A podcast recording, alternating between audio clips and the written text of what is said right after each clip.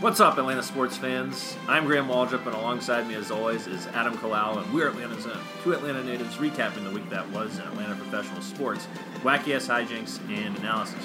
Adam, how's it going, sir? Graham, uh, great to be back with you here. First show in March, I believe. Yes, Um, I was on the DL last week, Graham. you were, or the the pup list. I think you were, you were placed on the pup list due to a hyperextension of Atlanta sports depression. Something like that, yes. Uh, also known as sick. The common cold, Graham. Not You sure you didn't have the coronavirus? pretty sure. Pretty sure. Although symptoms, they, you're the one that read the subreddit today. I think they, Yeah, that's true. Yeah. they can sometimes take five to ten days to fully show. Apparently, the longest period can be 27 days. So you could be a, ho- a host right now, and I could be totally fucked. I'm just going to be spreading it everywhere. Probably spitting on me and blowing your nostrils on me and Yeah, you're screwed, bub. mucus, mucus and all your sick miscreant bullshit all over my body. Have you ever washed your hands or used hand sanitizer more in the last 10 days than I'm more in your life than the last 10 days? no, I mean I'm I'm pretty I'm pretty germophobic in a lot of respects. Like I'll I'll always wash my hands after I go to the bathroom. Like for a while, I never touch bathroom handles with my hands, like handle to the door. I always got paper towel. Paper towel guy, yeah. big paper towel guy. And every time after I use the bathroom, especially at work, I always get hand sanitizer afterwards. So I'm like double duty: wash Mm. hands, sanitizer. I get home from going somewhere, always wash hands. Which, No matter what, like even before I go to the bathroom, before I urinate or defecate, I will wash my hands. whoa, that's, well, that's excessive. Because I want to touch my, I mean, I'm touching my private parts. I want to get all this bullshit all over my penis. Private parts. When I say private parts, I immediately say penis. But you know, Right. that- you know, you know, it's just like I know a lot of people frown upon that. I'm just trying for ultimate sanitary health. I mean, that's an orifice. Your penis is an orifice. It can be. Your your ass is a big orifice. So you know, you gotta you gotta you gotta stay safe out there. so you're the you're the opposite of gay peacock. It sounds like. yeah, I, I I assume that gay peacock is a carrier of the coronavirus. If he, if he, well, down. if he is a carrier, people are screwed. I've never seen this kid wash his hands once. He always touches other people's face with said hands, yeah, he's a big face toucher. and he'll shake your hand for both of your hands with both of his hands for at least forty-five seconds before Right. letting go. and then he'll blow some snot out of his nostril straight onto the ground. Yeah. Spit. Well, that's a ground. snot rocket. I mean, I mean, it's disgusting. yeah. Well, sometimes you got to do it. Well, just blow your nose into a handkerchief or a What are you- what are you- or a damn tissue. What are you, a gentleman from the 1800s carrying a handkerchief around? I'm just saying those are acceptable things to do. what I mean, if you're out doing something athletic, you got to blow a snot rocket. Blow it in your shirt. I don't want to see that shit. Nah, sometimes you got to do that. That's disgusting. I'm on Gabe's side on that one. But uh, okay, I didn't know you were that that much of a germ guy. I've always been like, not always been like that, but especially over the last, I don't know, Medical things, you tend to five, ten freak out. years. Yeah. I'm like, it's not happening to me. God damn it. That's why you're the doctor on the show. Right. That's why I, I don't get sick. Last time I was sick was like two years ago. That's not to say I don't get sick, but I used to get frequently sick as a kid. You know, in the winter, the fall. I got the flu in 2003. It was awful. 2003. I remember it was 2003 because I missed the Return of the King premiere night, the Lord, last Lord of the Rings movie. I was very upset by that. I had to wait until the following weekend to, to see the movie, and um, I was really upset I didn't get to go to opening night. But you know, it's okay. It must have been a very dark point of your It childhood. was it was, it was awful. You poor bastard. It was awful. I was desperate to see that fucking movie. Yeah. But anyway, since then, I've tried to always be super sanitary and not, you know, take that shit for granted. Take my health for granted or anything like that stuff. I'm trying to be preventative as possible. Well, you know, the older you get, the more sick you're going to get, Graham. My immune system, I think, is the best it's ever been. I think eventually, yeah, I will recede, but right now I'm, I'm at the peak of my powers when it comes to my immune Best it's system. ever been. Yeah. Used to be in double A, and now it's hitting its age 26 season. I'm like Freddie Freeman uh, last year before his wrist went to shit. Hit 38 home runs, hitting close to 300, got a close 400 OBP. I'm I'm I'm sailing 600 slugging. Better knock knock on some wood, Graham. I'm good. I don't need to. You know what? I just I just need to do what I need to keep doing. I'm sure next week they'll announce that I contracted the coronavirus and all my bullshit was for naught. But you know, for now, Just keep your head down. yeah, exactly. Just got to grind it out. But like like us grinding out our lives steady but sure, the Braves are grinding out spring training. It's been a quick spring training. There's only about what two and a half weeks left for. Usually, spring training feels like it takes eons. This time, it's gone by like that. And I think now that it's been about three weeks since it started, we have an idea of how things are going for a lot of a lot of guys. Um, AJ Minter, Chad Sobotka were sent down. No surprise there, considering the bullpen depth. We've had a hell of a battle at third base and for the last two spots in the starting rotation. Where would you like to start today? Well, we got, I think we got to mention the bullpen as well. Okay. Uh, let's start with third base. Yes, let's start with third base. So right now, as of this recording, so we recorded this on March 10th, Tuesday. We have Camargo and Riley going back and forth. Camargo is hitting 308 on base percentage of 333, slugging 500. Riley is hitting 320 on base of 346, slugging 600. Riley's got two homers. Camargo's got one. They both struck out five times. Um, you know, it's a really even competition. And it's tough to know who's going to come through. And Snitker apparently has been apprehensive about having both of them on the roster. You know, I think one of them will go down to, to AAA based off his comments to the press the other day, um, just so that whoever doesn't get the job is getting more regular at bats. But it sort of begs the question I'm going to take some, you know, throw some shade at the MLB here. But why the hell can't we just get a DH in the National League? It's like, you know, if the Eastern Conference for some reason in the NBA wasn't allowed to have the three point line. I just don't get it. Maybe it's not that extreme, but it changes the game. There's literally a job being taken away from Austin Riley potentially. Yeah, 15 guys are losing jobs because of this. Um, and it is silly. I know Snitker said that. I don't know if they're going to follow through on that because, I mean, you would think you want to take your best players up. And, like, I know Camargo struggled in the role he was given last year, but also he wasn't given the role that we were kind of told in spring training last year where he was going to get three starts a week. That didn't happen. Yeah. Snicker, Snitker kind of just stuck with his normal, these are my guys, I'm going to start them every day. And I still just think that needs to change. Like, yeah, Camargo he, as a super utility, give, give him a start at shortstop once a week, give him a start at third, put him in the outfield, put him at second base once a week. That's a weapon. And I, it just seems silly to have uh, Charlie Culberson with the job, but not Johan Camargo. I agree. And with, I think one thing that is also really fascinating to me is that you look at the outfield situation. You know, we know Ozuna, despite his struggles, I think he's hitting below 100 right now. Doesn't look great, but he's going to be on the roster for God's sake. I mean, don't don't worry about that. You know, we have Ozuna, we have Acuna. The other position in the outfield is a mystery to me as to who's going to get the majority of the playing time. Why not do something maybe a little drastic for the sake of your offense in the sense where you could have Ozuna and Acuna in the outfield, and then you have Riley or Camargo man one of the corner outfield positions, preferably probably uh, left field. Why not do that, and then have the other guy play third base? Maybe they'll surprise us. I don't know because Ender. I was I was looking at Ender's got horrible spring. He, he's kind of been just sliding under the radar as a given that he's going to be a starting center fielder. It it's seems ridiculous. like ridiculous. I don't understand why the hell.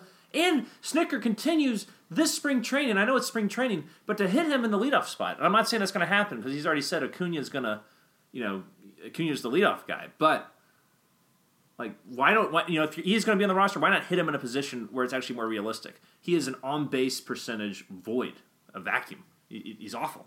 Wait, wait, wait. I, I, think I did one of those things where I don't, don't actually listen to what you said. Remember how we practiced our positive uh, listening exercises right. a couple weeks ago? Yeah. I, uh, did you just say something about Ender hitting first?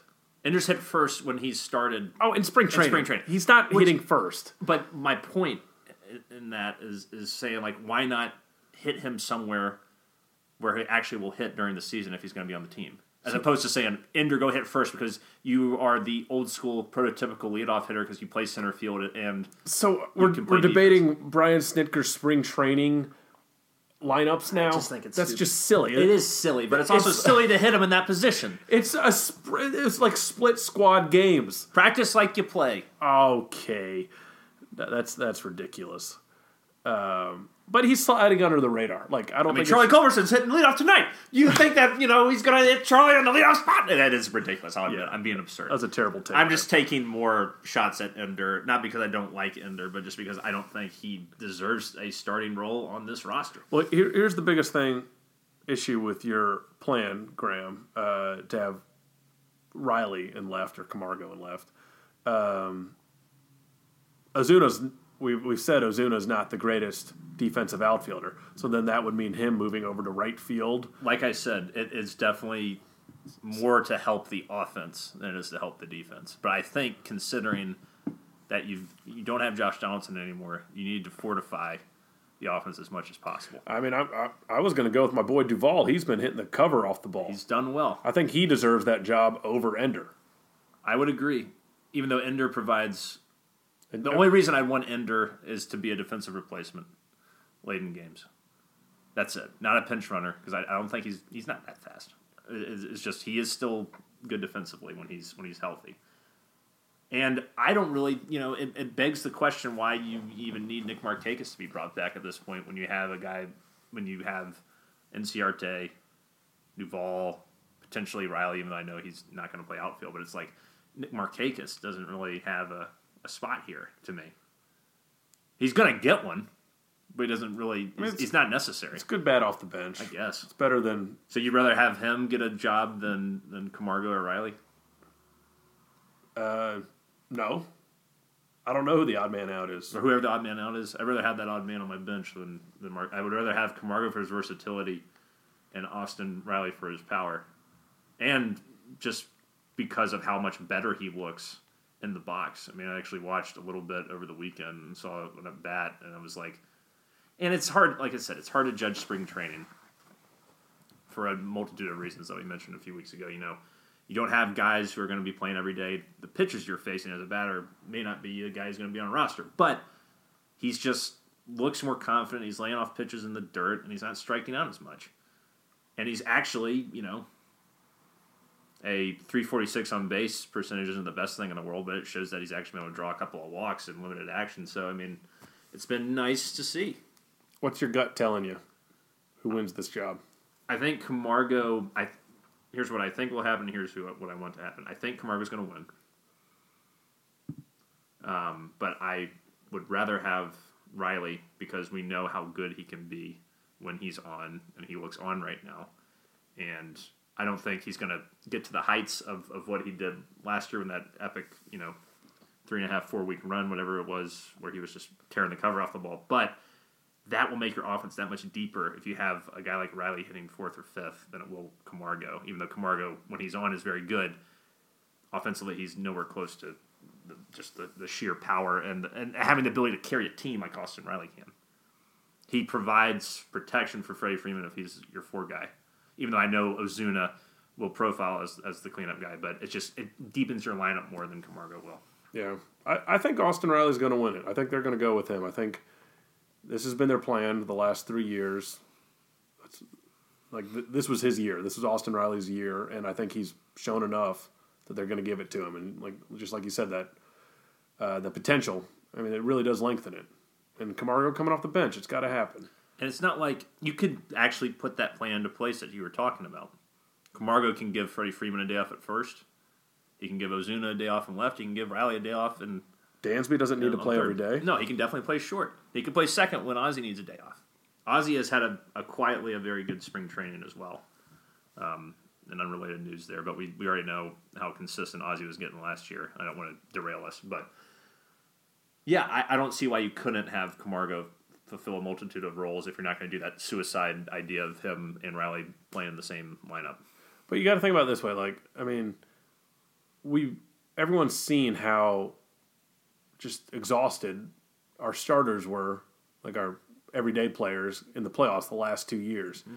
If you can give them, say, they play 150 games instead of 162. 140.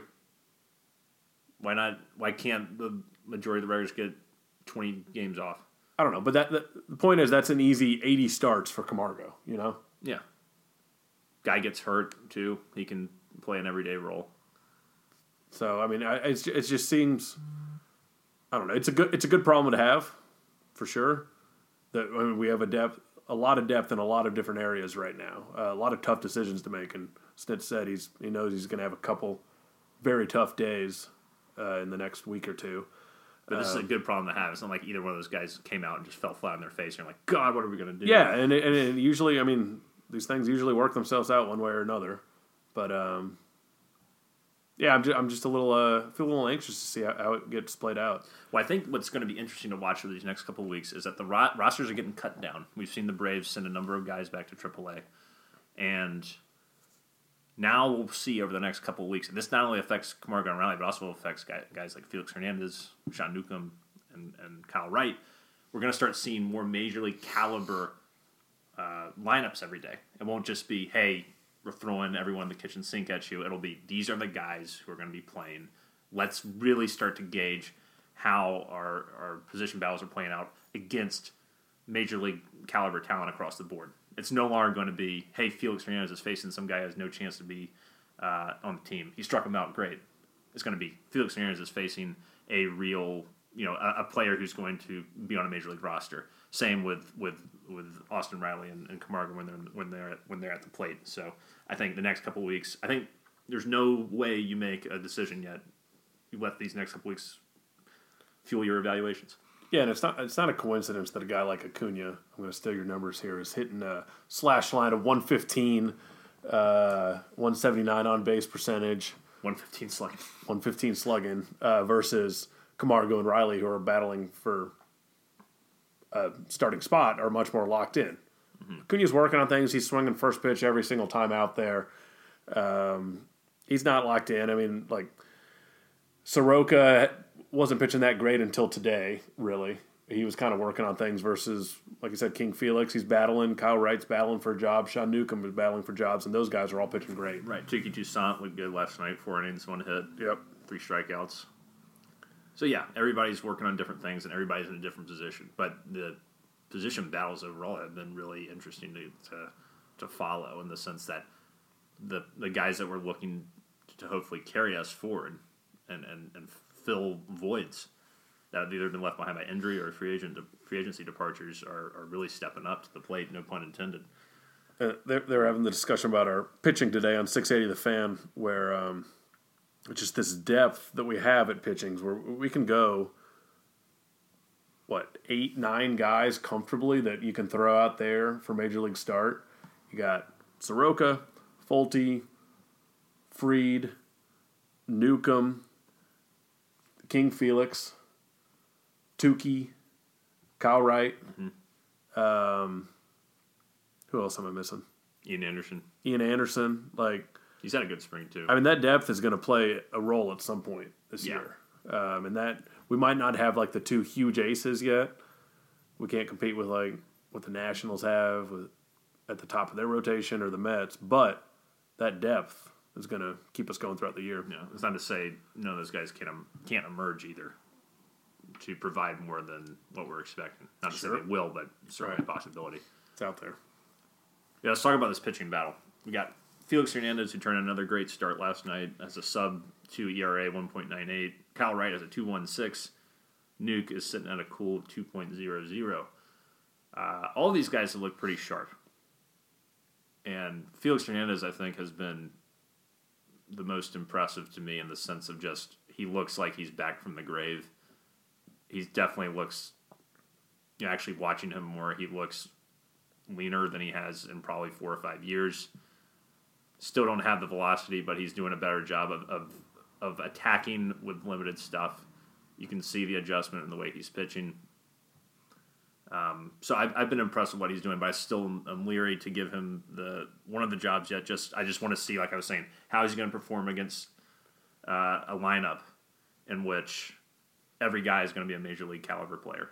I really am interested in seeing that. But I, but it was great the other night when he was he got into some trouble, gave up a run, but he was able to get out of trouble and not nibble. He was still attacking and still inducing weak contact which was which was really encouraging to see. This is a different Felix Hernandez than I've ever seen before, and that's not a bad thing, especially considering where he is in his career right now. Yeah, I mean, I, I think at this point, like I said, see how it plays out.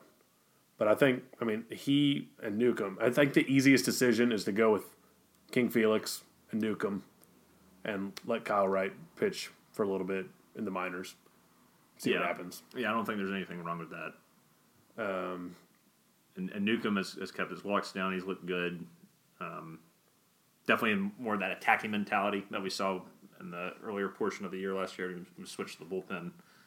Um, you know, there's there's there's not a lot of no not a lot of nibbling there. I like Wright's stuff a lot. There's part of me that kind of just wants to say fuck it, go with the young guys, go Wright nuke, and because who knows when Felix Hernandez is going to blow up. But you got nothing to lose with going Felix. Like if, if he sucks in his first five starts, cut bait, Right. whatever. True.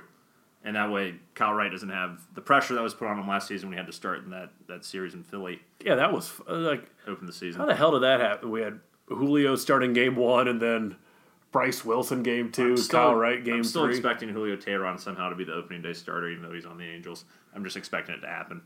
I've, I, I, I had to do a Google search of Julio to see how he was doing with Oh, the yeah. Angels so far. What's what's what's, what's his spring training been like? Uh, he I think he had a he went like four scoreless in one start. That's all I saw. Hmm. Uh, Angels fans don't seem to have much of an opinion on him either way.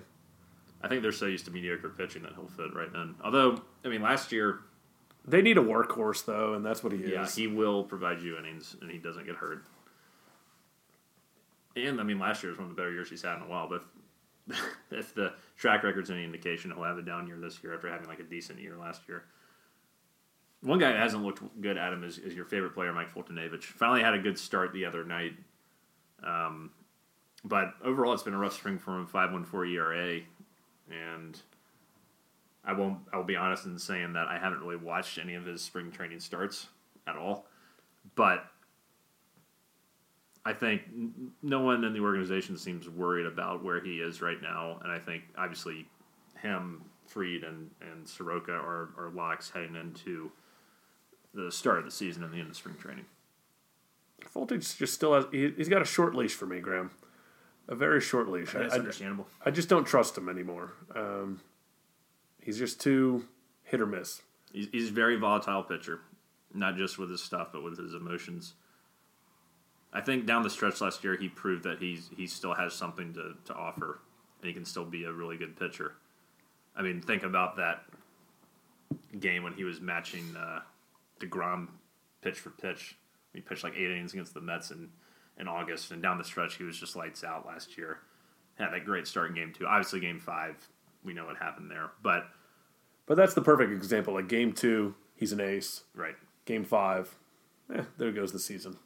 Yeah, you don't know what you're gonna get, but I'm hoping that what we saw at the end of last year, where there was consistency through August and September, can be applied to the start of this season, and that he just, you know, he isn't injured either, which was a big deal for him last year. He said he couldn't throw his his off speed pitches with any confidence because he thought he was gonna, you know, rupture his elbow or whatever, and that affected his emotional state and affected his actual stuff. So I think he's got a clean bill of health heading into the season. So there should be no uh, there should be no fear. There should be no aversion to going out and, and being the Folty of old. So I, I still have faith in him more than you, I would say. But I, I get It's pretty your, rare. I get your apprehension completely with Folty just because the track record has been all over the place for the most part.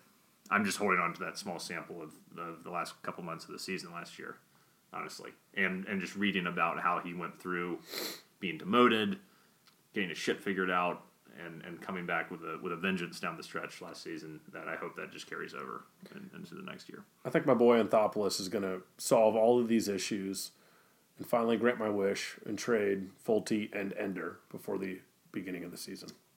For what? You don't Uh, have to say for who, but what what are you what are you filling in? Um, shoot, what issue could that? We have so much depth, Adam. center fielder. We'll go center fielder Center fielder. So we'll still have and uh, and a, uh, a a young pitching prospect to.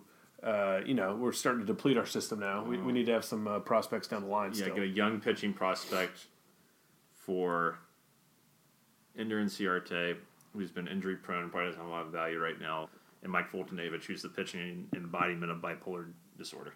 But you just said you trust him. Yes, but he's still very, he's still very. Uh, I, like I said, he is still very volatile. I, I get where you're coming from. I get the hesitation around him. I get potentially wanting to, to see what else is out there, or, or dangling him as trade bait. I I don't know what we need because then we got Pache coming up, but he does. He definitely doesn't look. Pache does not look ready with the bat. Hit a home run tonight. I know he hit a bomb tonight, but still, No, I think he needs more time, and that's okay. I'm hoping he still has uh, he's still able to get up here at some point this year to help us out. Even though I know our outfield is sort of backlogged with Ender and Markakis and Duvall, but the potential of Pache over those guys at this point is uh, it's, it's Pavlovian. makes me drool. I think that even though he's had he's struggled in spring training, I mean, he struggled in AAA last year, so I mean, I don't think anyone was expecting him to break camp with the team or anything like that. But you know, there's no rush with him either. I don't think. Would I like him to be our opening day, one of you know our opening day corner outfielder, center center fielder? Sure, but I knew that was unrealistic heading in considering the struggles last season. I feel like I remember a rant you going on about how Drew Waters should just be our starting left fielder. Don't think I said that. No, It was probably some other crazy that white wasn't guy. you. Hmm. Yeah, There's a lot of those out there. indeed. So I think that about wraps up our. Are you concerned at all about Marcell Ozuna?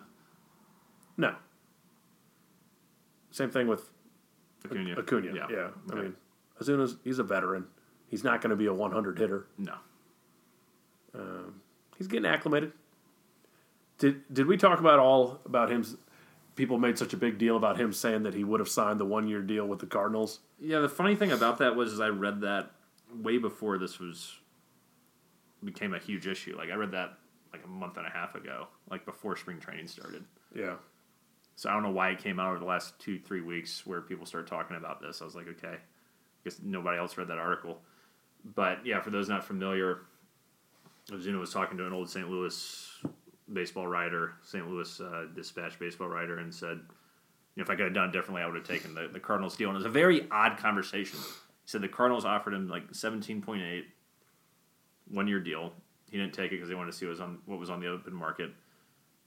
Uh, wasn't getting the offers he was looking for. Got a multi-year deal from Cincinnati, but he didn't want to do that. And then the Braves come in and offer him like two hundred thousand more dollars or something for a one-year deal, and he takes that. But, But, I, the Cardinals still had their offer on the table, so I, I don't understand why he would take the Braves offer other than was it still on the table? I, I know there's something with theirs being attached to a draft pick, so they might have pulled it. maybe they did, but they're getting a compensatory uh, com- compensatory draft pick because he signed with the Braves. Yeah. So I don't think that you know they would have kept that. I think they would have kept their offer on the table unless they were like, "No, screw you, go sign him. We'll go get the draft pick." That's that's the only reason. I Point is, he of. wasn't saying he's not happy to be here. no, Like it makes sense if you were only going to get a one year offer. Yeah, probably want to stay with the team that's also good. yeah, it's just odd that you know. from what I remember from the story of it seeming like the Cardinals still had the offer on the table, but they took the Braves offer anyway. I don't know. I don't really care. I, don't, I think it's a non-story. I don't really give a shit. He's here, and I think he's gonna. If he's not motivated to perform this year, then he doesn't need to be playing baseball, because this is you know he's he's getting closer to thirty. He's had two injury-prone seasons, disappointing seasons in St. Louis, even though he's provided power um, you know, he's not the threat he was when he had that breakout season with the Marlins in 2017. So if he's not ready to get his shit in gear and really have a, a outstanding season, he's not going to get a big offer next year. Or so he needs to get his shit together. So I'm not concerned about this. He should have plenty of motivation. All right, Adam, I think that covers the the Braves this week. Moving on to the Hawks. Hawks finally won Game 20, Adam beat, beat the Charlotte Hornets in double overtime last night. I watched every second of the game, and it was one of the worst games I've ever watched in the history of professional basketball. It was exciting offensively, but there was zero defense being played at all, except John Collins had a couple of nice blocks. There was a couple stops at the end of one of the overtimes. Yeah, but it was just like there was one I can't remember who it was. It was Scary Terry Rozier, or one of those damn, with the Martin brothers or whatever the twins. Yeah, who the hell are those guys? I, I know of them. It's, it's crazy that they're on the same team. But anyway, somebody just went right past Trae. All five of the of, all four of the other Hawks on the, the court just stood there, and it was just the easiest layup in American history. And there were just so many plays like that on both sides where it's just guys have these wide open shots, no one's contesting, no one gives a shit, flat footed, standing around. It was bad basketball all around. And it just my enthusiasm for the NBA has never been at a at a lower point than it is right now. I get no enjoyment out of watching anything at, at this point. I mean, like, I won't say that. That's a little hyperbolic, but or hyperbolic. But I, it's just not as fun to watch, and it's not just because the Hawks are a young team that are trying to figure their shit out and have an identity crisis, and it's it's just boring. Even watching LeBron and whoever else, I'm just like, I don't care. This is like backyard basketball where guys are just chucking shots up and doing crazy stuff, and no one gives a shit about playing defense more so than ever before. Well, are you actually sitting and watching like full NBA games that aren't the Hawks? I've watched enough. Because I, I mean, it's kind of like it always ramps up. Uh, the defense ramps up as the playoffs approach Oh yeah, For- playoffs for- people will play defense. for games that actually matter. I think that's part of the issues. We just watch. I mean, not a single Hawks game has mattered all year, basically. That's true. That's true. And mean, Maybe that's an unfair So that game criticism. last night, Hawks and Charlotte, just two teams that have nothing to fight for at all. Yeah. I don't know. I mean, it sucks that you would you would think that these guys would be fighting their asses off every night, but And I'm not saying they're, they're not exuding effort or anything. It's just there's not a lot going on defensively. But on the positives, because even talking about defense is boring as hell. Yes. Who gives a shit, really, Yeah. at the end of the day? If they don't care, I certainly don't care. Right. As long as you win the ball game one way. Uh, Cam Reddish, again, Looking much better. Just all the time. Offensively, he's been a top three rookie that, since the All Star break, I mean, his stroke on his shot is so much better. The shots are falling. And he looks. I mean, he's big. Like he looks Yeah. like a beast out there. Yeah, he's being more aggressive. He had one play last night where he was driving to the hole and took two guys on at once, which was which was a little extreme, but he almost made the shot. There's a lot more confidence in his game, and that's just is continuing to grow all season, which has been nice to see. He's been more consistent from three point range, and it's uh, we're starting to see the worm turn on him again, and I'm really glad that Coach Pierce and company have given him a long leash. I don't. I'd, I'd like to see him in the starting lineup some. I feel. I feel like he's played better than Huerter at this point. Yeah, I would rather see him play Huerter, than Huerter. Huerter's got a little Ender Inciarte going with him right now. Yeah, he does. He's not really giving you much.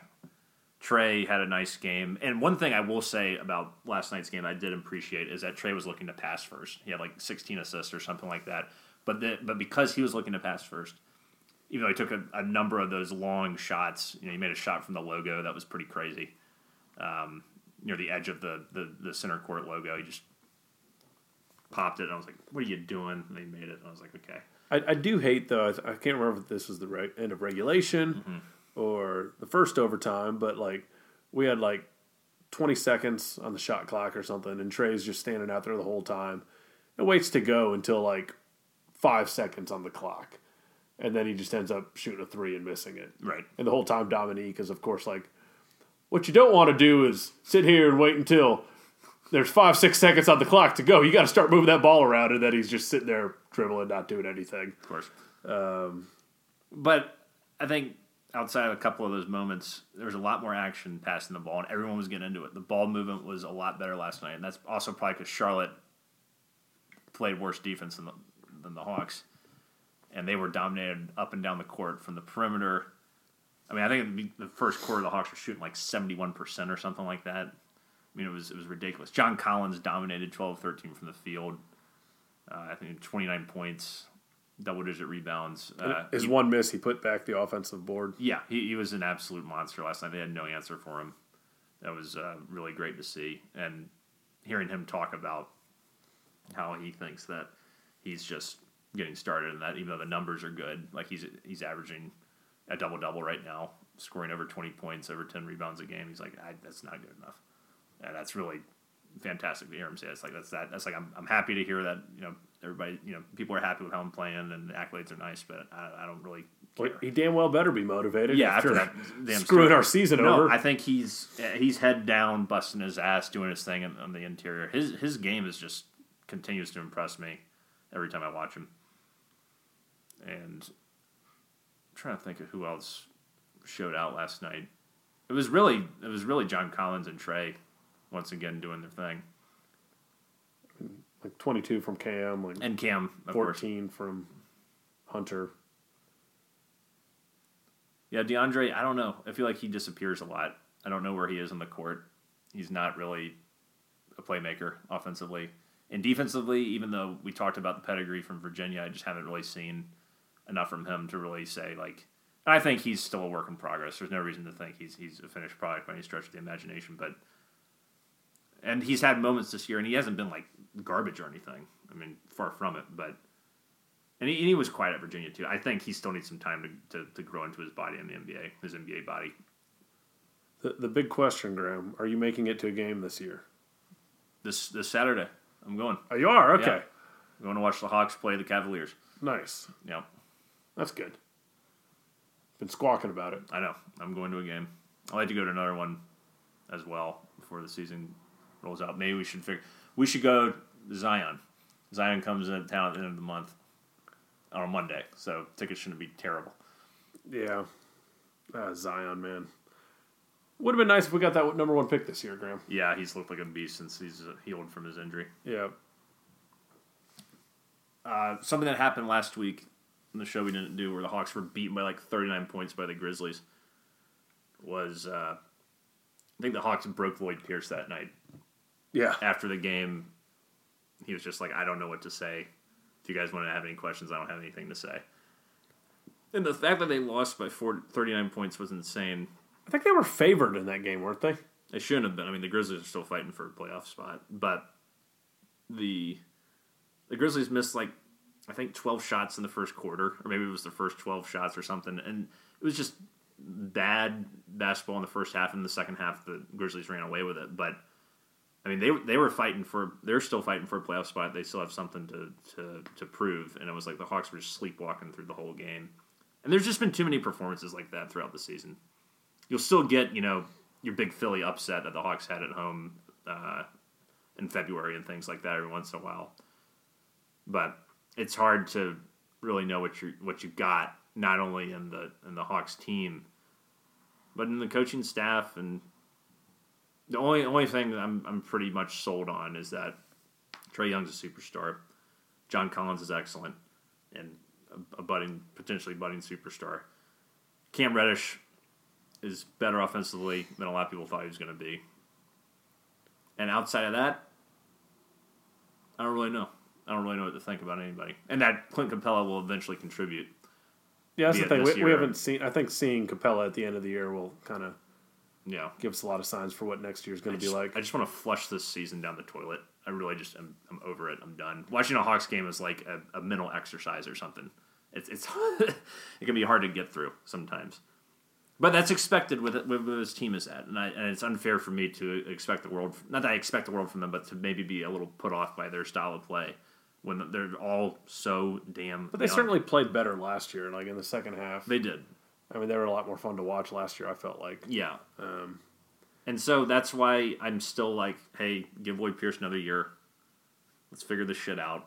Hopefully, we have no horrible, you know. And the Hawks have been injured a ton, and Trae Young brought that up during the Grizzlies game. Uh, how many guys they have on on the block, and he was like, "Look, we need more guys in in, in uniform than in suits on the sideline." Which I thought, yeah, ben, Dan Bembry's been out forever. yeah, which I thought, you know, he makes a good point, but probably shouldn't say that after you just got your ass whipped by 39 points. Like, Did you care about? you all- shouldn't have like you know i'm not interested in hearing hearing that as a fan Well, did you care about him uh, exchanging jerseys with Ja Morant after that ass kicking?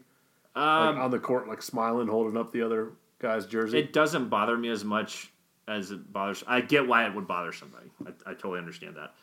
For me it was more you know the kind of culture that's in the nba is that i think there's just such a camaraderie between the players more so than there ever was. And i think this has been going on for the last 10 15 years.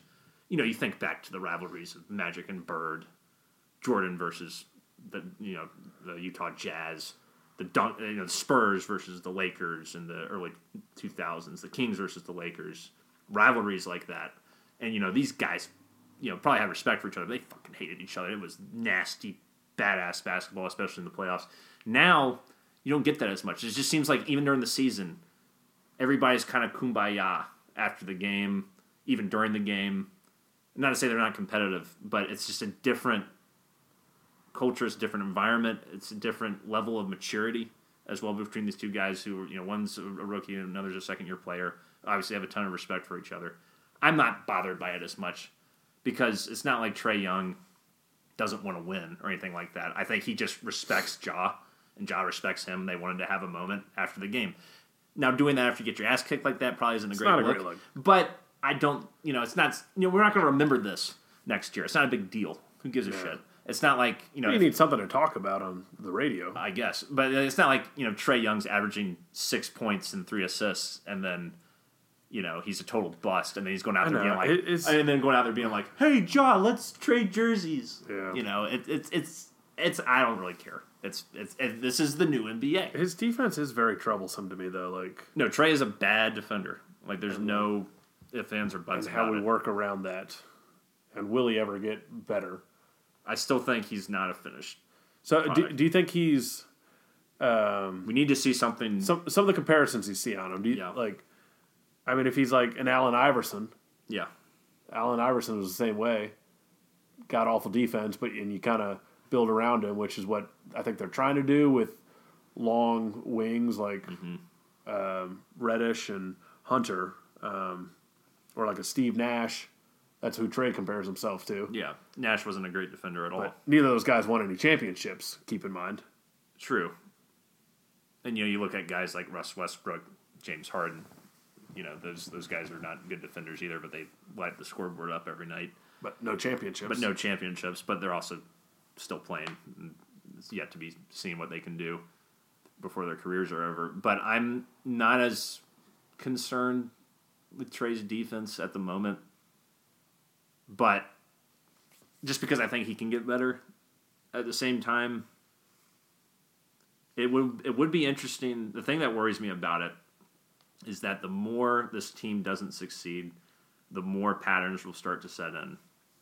In the sense that, you know, not that I think Trae thinks it's acceptable the level of defense he's playing, but it's sort of like I'm this good. I'm, you know, on Sports Center all the time. I'm All Star starter. I'm third in the league in scoring and second in assists or whatever the hell it is. You know, he knows he's a good player. I don't think he takes that for granted. But I don't think, you know, the defensive side has never been his strong suit. But it's just one of those things where it's like, if it's acceptable, which I think right now it is, if that continues, then it's only going to get worse his level of defense. Not in the sense that his skills will physically diminish, you know, next year or anything, but the mindset, the mentality of sort of this. I wouldn't even say lackadaisical effort, but just where his defense is, just kind of seems to be acceptable. And maybe I'm projecting that, but that's just how it feels right now. Whenever it's brought up, and it can't be acceptable. We it has to get better. He's acknowledged that, but I don't see it, and I think that that's not being drilled into his head by this by this coaching staff, or he's not listening to them, or what. I don't know.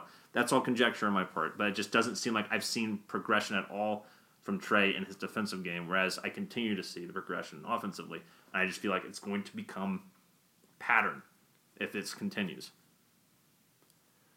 Yeah, 100 percent. And I mean, this, that comes down to the Lloyd Pierce question again: Is he the guy?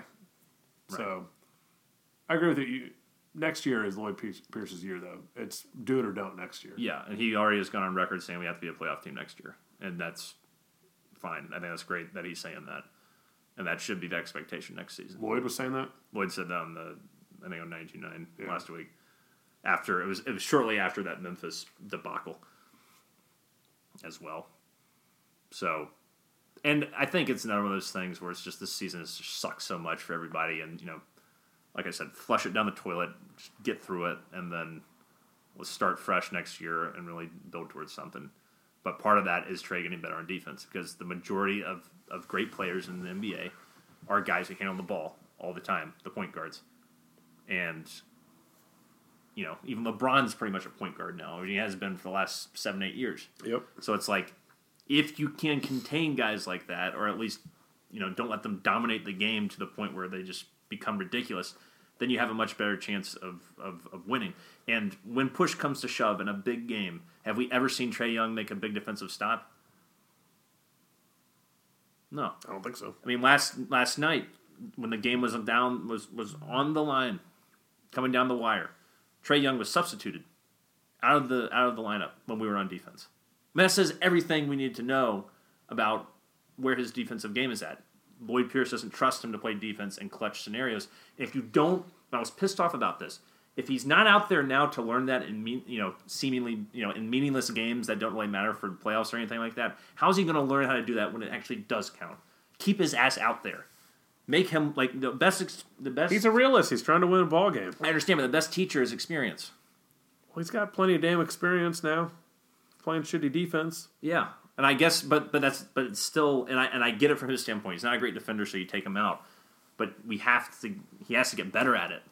And I worry about when we do go to the playoffs eventually with this team, which I think we have a great chance of doing in the next year or two. How's he going to respond if he doesn't get the chance to really cultivate those skills in the moments that really matter? Not when it's the second quarter and it's forty-five to forty-two, or you know, but when it's down to the wire, when it's one twenty to one twenty, because we love high-scoring NBA games, and we need to make a stop, and Trae's got to be the guy to do it. How's he going to He's learn? never going to be your guy to make a stop. You switch off of him left and right. You help defense.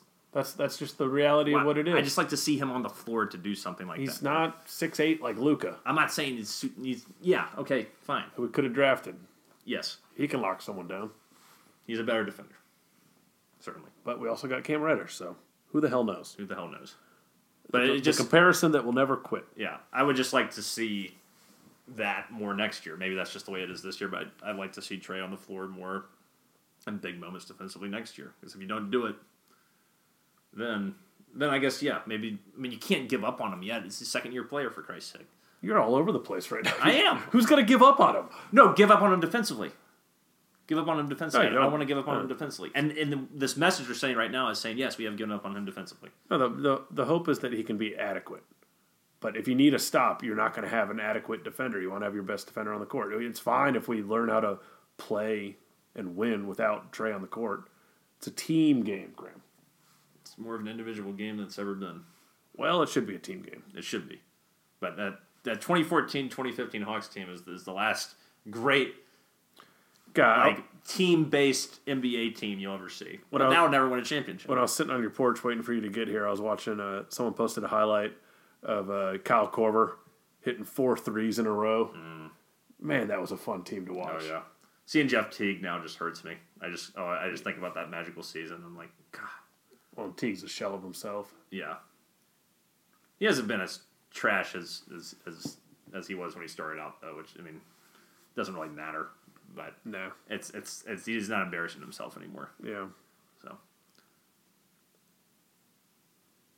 Well, I think that wraps us up, Adam. I don't think we can try to talk about Atlanta United unless you really want to. Well, just mention that they're two and zero. Uh, 2 We should probably mention that Josef Martinez Yeah. is out for the season. yeah That's a pretty big development. That is a big development. Even though we were about three weeks late on that, or two weeks. well, that's fine. Um, I'm sure some people don't know out in San Diego. Sure. So my boy Adam Jahn Mm-hmm. is the big replacement. Yeah. Although I think we just signed someone else a couple days ago, maybe. I don't know. You're not the guy to ask. I'm not the guy to ask. Okay, so What uh, do you think? I'm, I'm on an Atlanta sports podcast or something like that? Should have information at my fingertips. Yep. Uh, anyways, uh, they won without him at home. Sixty nine thousand strong came out.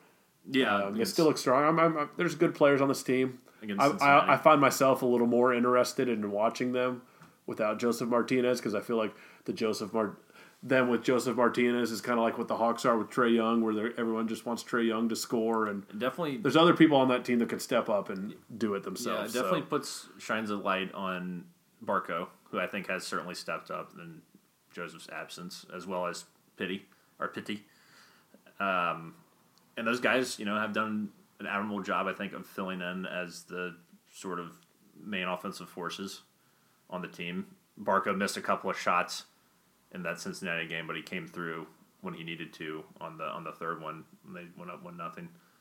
And Guzan is just consistent as they come. Really, have always appreciated that guy's effort, and I don't know. It'll be interesting to watch. And the, the MLS season's so damn long. I mean, I know there's a chance that Josef can come back, but I don't. Even, I don't think that's probably realistic. You probably need a year of, of surgery than rehab. But yeah, it does make it more interesting to watch Atlanta United because it doesn't. They don't seem like this overwhelming power anymore with, with Josef Martinez. Even when they were going through all the Frank DeBoer shit last year, where they wouldn't get off to a hot start, you knew it was a matter of time because of the talent on the team, Yeah. particularly with Josef. Now it's like everybody's got to sort of bear down. you might you're going to probably see more slower games than you're accustomed to. You probably see games that are reminiscent of of how last season started. Maybe not in the sense that we can't do anything offensively, but you know, more ball control kind of games where you're trying to eke out a one nothing win, a, a, a two a two nothing, two one win kind of thing. And on the flip side, will be very interesting to see what happens if all these uh, Atlanta United fans who have are used to great soccer, uh, if the team's not so hot this year, Graham, Oh, then you you want your prediction to come true. we'll be. Oh, I'll just be looking to see if we see a few flags disappearing, or which I don't see happening. They seem like a very loyal fan base. Mm-hmm. So, Yeah, I uh, don't, I don't think it will happen. but it's something to watch for. Anyways. Sure. Well, that was our attempt at talking about Atlanta United. Not the worst thing in the world. Not great. Yeah, it, it is what it is. Yeah, We tried. you get what you pay for. Yep. Ninety percent of the people priority are just fast forwarded. through Yeah, the or they it. just or they just clicked out of the window. Yep. Well, everybody, I think that wraps up our show for this week. Thanks for listening. We will see you next week, right? No, uh, unless you get sick again.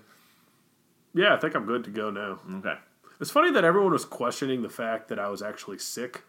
Yeah. By, by everyone, I mean our friend group, but which I don't know why I would be faking being sick to my friends versus like, if you're my job, yeah, you can question me, or if I'm going like trying to miss school, okay, maybe, but like faking sick to hang out, that doesn't make any sense. But then as soon as I told them, I was like, hey, you know how I, you know I was sick? I bought a six pack of beer on Monday, and today's Friday, and there's six beers in that six pack still, and everyone's like, holy shit, you really were sick. yeah. That's just un-American. But it's like, good lord, back off. Oh, that's the litmus test. There's leftover beer during the week. You are sick Adam man. was sick. We, Yeah. we just thought you had to catch up on your Bob Hearts Abishola marathon. Oh, that's what Sundays are for, Grant. That's fair. Yeah. All right. Until next time, everybody, thanks for listening. Rise up, chop on, stay in brotherhood, unite and conquer, and remain true to Atlanta. Hospitometer. Hospitometer.